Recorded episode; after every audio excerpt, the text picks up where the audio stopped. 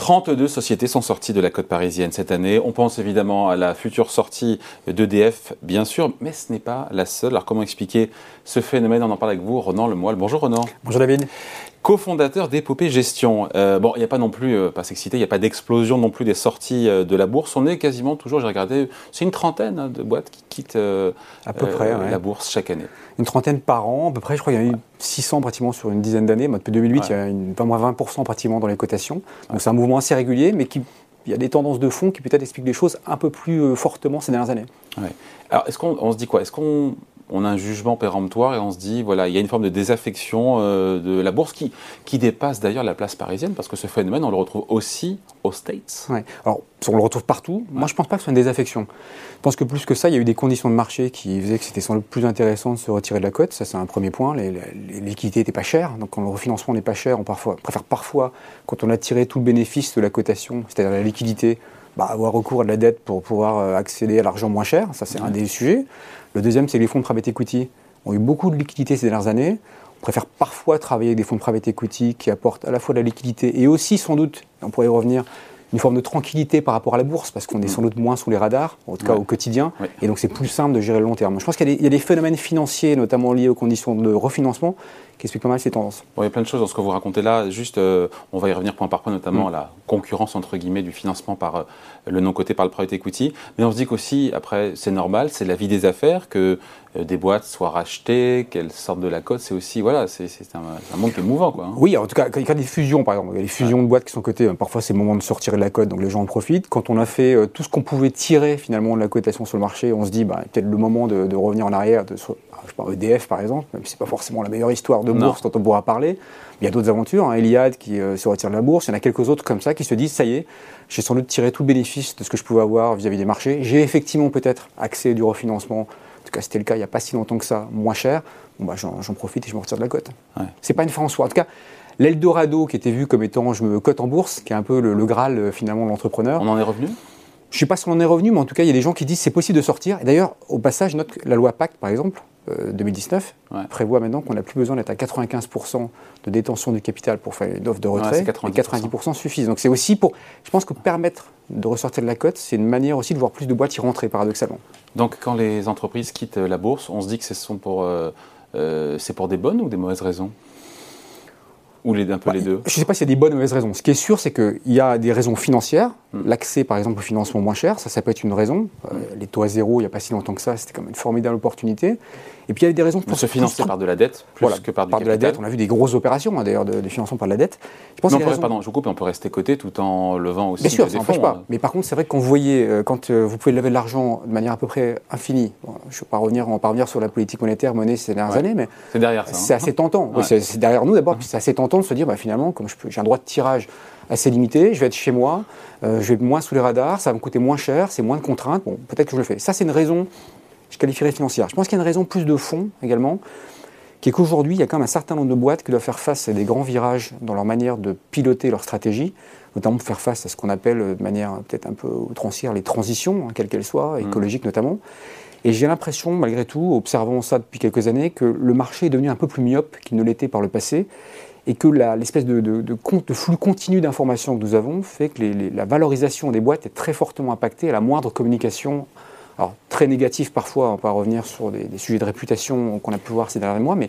Orpea, Voilà, par exemple, mais plus prosaïquement sur euh, un effet d'annonce sur un profit warning, ce genre de choses qui sont sanctionnées très violemment aujourd'hui. Donc je pense qu'il y a aussi des entrepreneurs qui se disent, et moi j'arrive à le comprendre, que pour mener une stratégie de long terme de transition, il est parfois plus facile de le faire, non pas caché, c'est pas le mot, mais sans avoir des problèmes de valorisation euh, par le marché qui sont très violentes à la baisse, qui derrière ont des effets en chaîne, puisqu'elles posent des problèmes ensuite pour accéder au financement par la dette, par exemple. Il y a des effets en boucle qui font que c'est sans doute plus simple, de, à mon avis, dans le long terme, de se dire je suis euh, un peu moins vu, un peu plus caché, c'est plus simple à gérer. Et puis de côté en bourse, euh, ça, une fois, il y a beaucoup d'exigences derrière pour une entreprise cotée qui sont importantes, il faut le rappeler.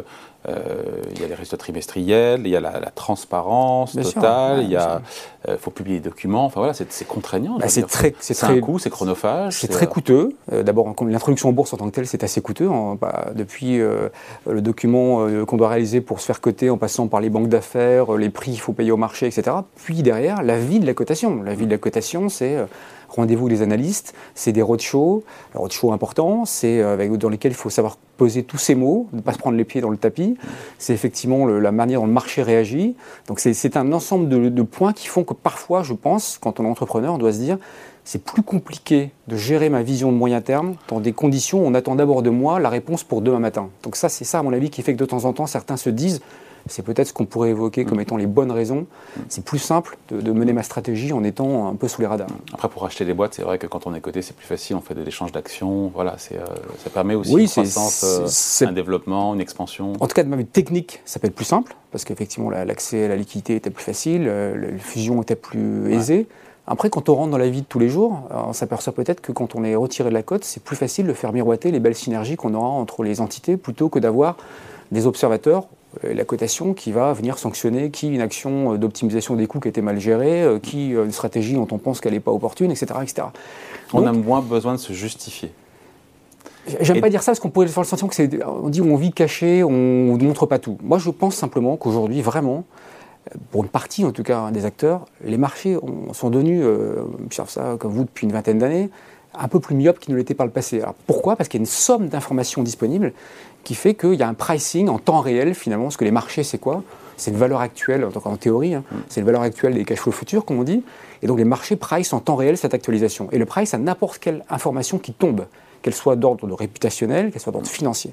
Et je pense que ça, c'est devenu parfois trop dur à gérer si on veut effectivement mener des stratégies industrielles lourdes, notamment. On parle d'EDF, par exemple. on pourrait parler longtemps euh, du cours de bourse, euh, je ne l'ai plus en tête, hein, d'introduction et de, introduction à 32 euros on a en 14, 2005, on est à 12. L'État veut racheter à 12. Ok, on pourrait dire tout ça. Mais il y a aussi une réalité, c'est que si on veut mener effectivement une politique énergétique française et des gros investissements, bah, c'est peut-être plus simple de la mener avec des investissements lourds qui vont peser à moyen terme, qui vont avoir des impacts autres que financiers, euh, des impacts notamment écologiques, d'indépendance, de souveraineté énergétique. Peut-être plus simple de le faire quand on n'est pas coté que quand on est sous le feu des radars avec une cotation qui viendrait sanctionner des décisions dont les marchés penseraient qu'elles ne sont pas justifiées d'un point de vue économique. Ouais. D'autant que, et c'est le lien avec ce qu'on dit là, euh, Renan, c'est que les résultats trimestriels, ça pousse au court-termisme. Parce qu'en fait, euh, certains dirigeants, on peut les comprendre, peuvent en avoir assez de cette dictature, cette forme de dictature du court terme. Hein. Oui, mais je pense que c'est vrai. D'ailleurs, prenons un exemple tout bête. Euh, on parle, on parle du plan France Relance, euh, la partie liée notamment aux transitions écologiques, 30 milliards d'euros. On sait qu'il y aura beaucoup plus que 30 milliards d'euros d'investissements à faire. On sait que beaucoup de ces investissements seront apportés par des privés, des, de l'industrie ou des financiers qui viendront les financer.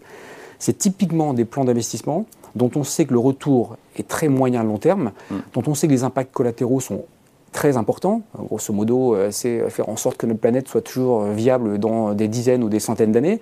Et ça, je pense que c'est dans les marchés actuels, c'est pas des choses qui sont pricées. C'est-à-dire les marchés ne fonctionnent pas en pricant ce genre de choses. Donc, il y a un risque, il y a un risque de se voir sanctionné par le marché, alors même que la stratégie menée est bonne sur raison à plus long terme. Hum. Après, il y a euh, les, sorties de la cote, mais il y a aussi les, les introductions en bourse. Est-ce que les, les, intros compensent les, sorties? Non. Je, je, pense qu'on est globalement à l'étal, mais en tout cas, non, il y, a, bah, il, y a, eu une baisse de 20% pratiquement sur une dizaine d'années, donc hmm. ça, baisse. Les intros, il y en a toujours. Oui, euh, mais je pense qu'elles ne compensent pas les sorties. Elles ne compensent pas exactement. En net, on est plutôt en négatif. Par contre, ce qui est vrai, c'est que les intros ont toujours le vent en poupe, parce qu'il y a toujours des gens qui se disent, encore une fois, c'est le Graal pour l'entrepreneur que d'arriver à faire coter sa boîte. C'est aussi une bonne manière d'aller chercher la liquidité pour financer un plan de développement à 5-10 ans.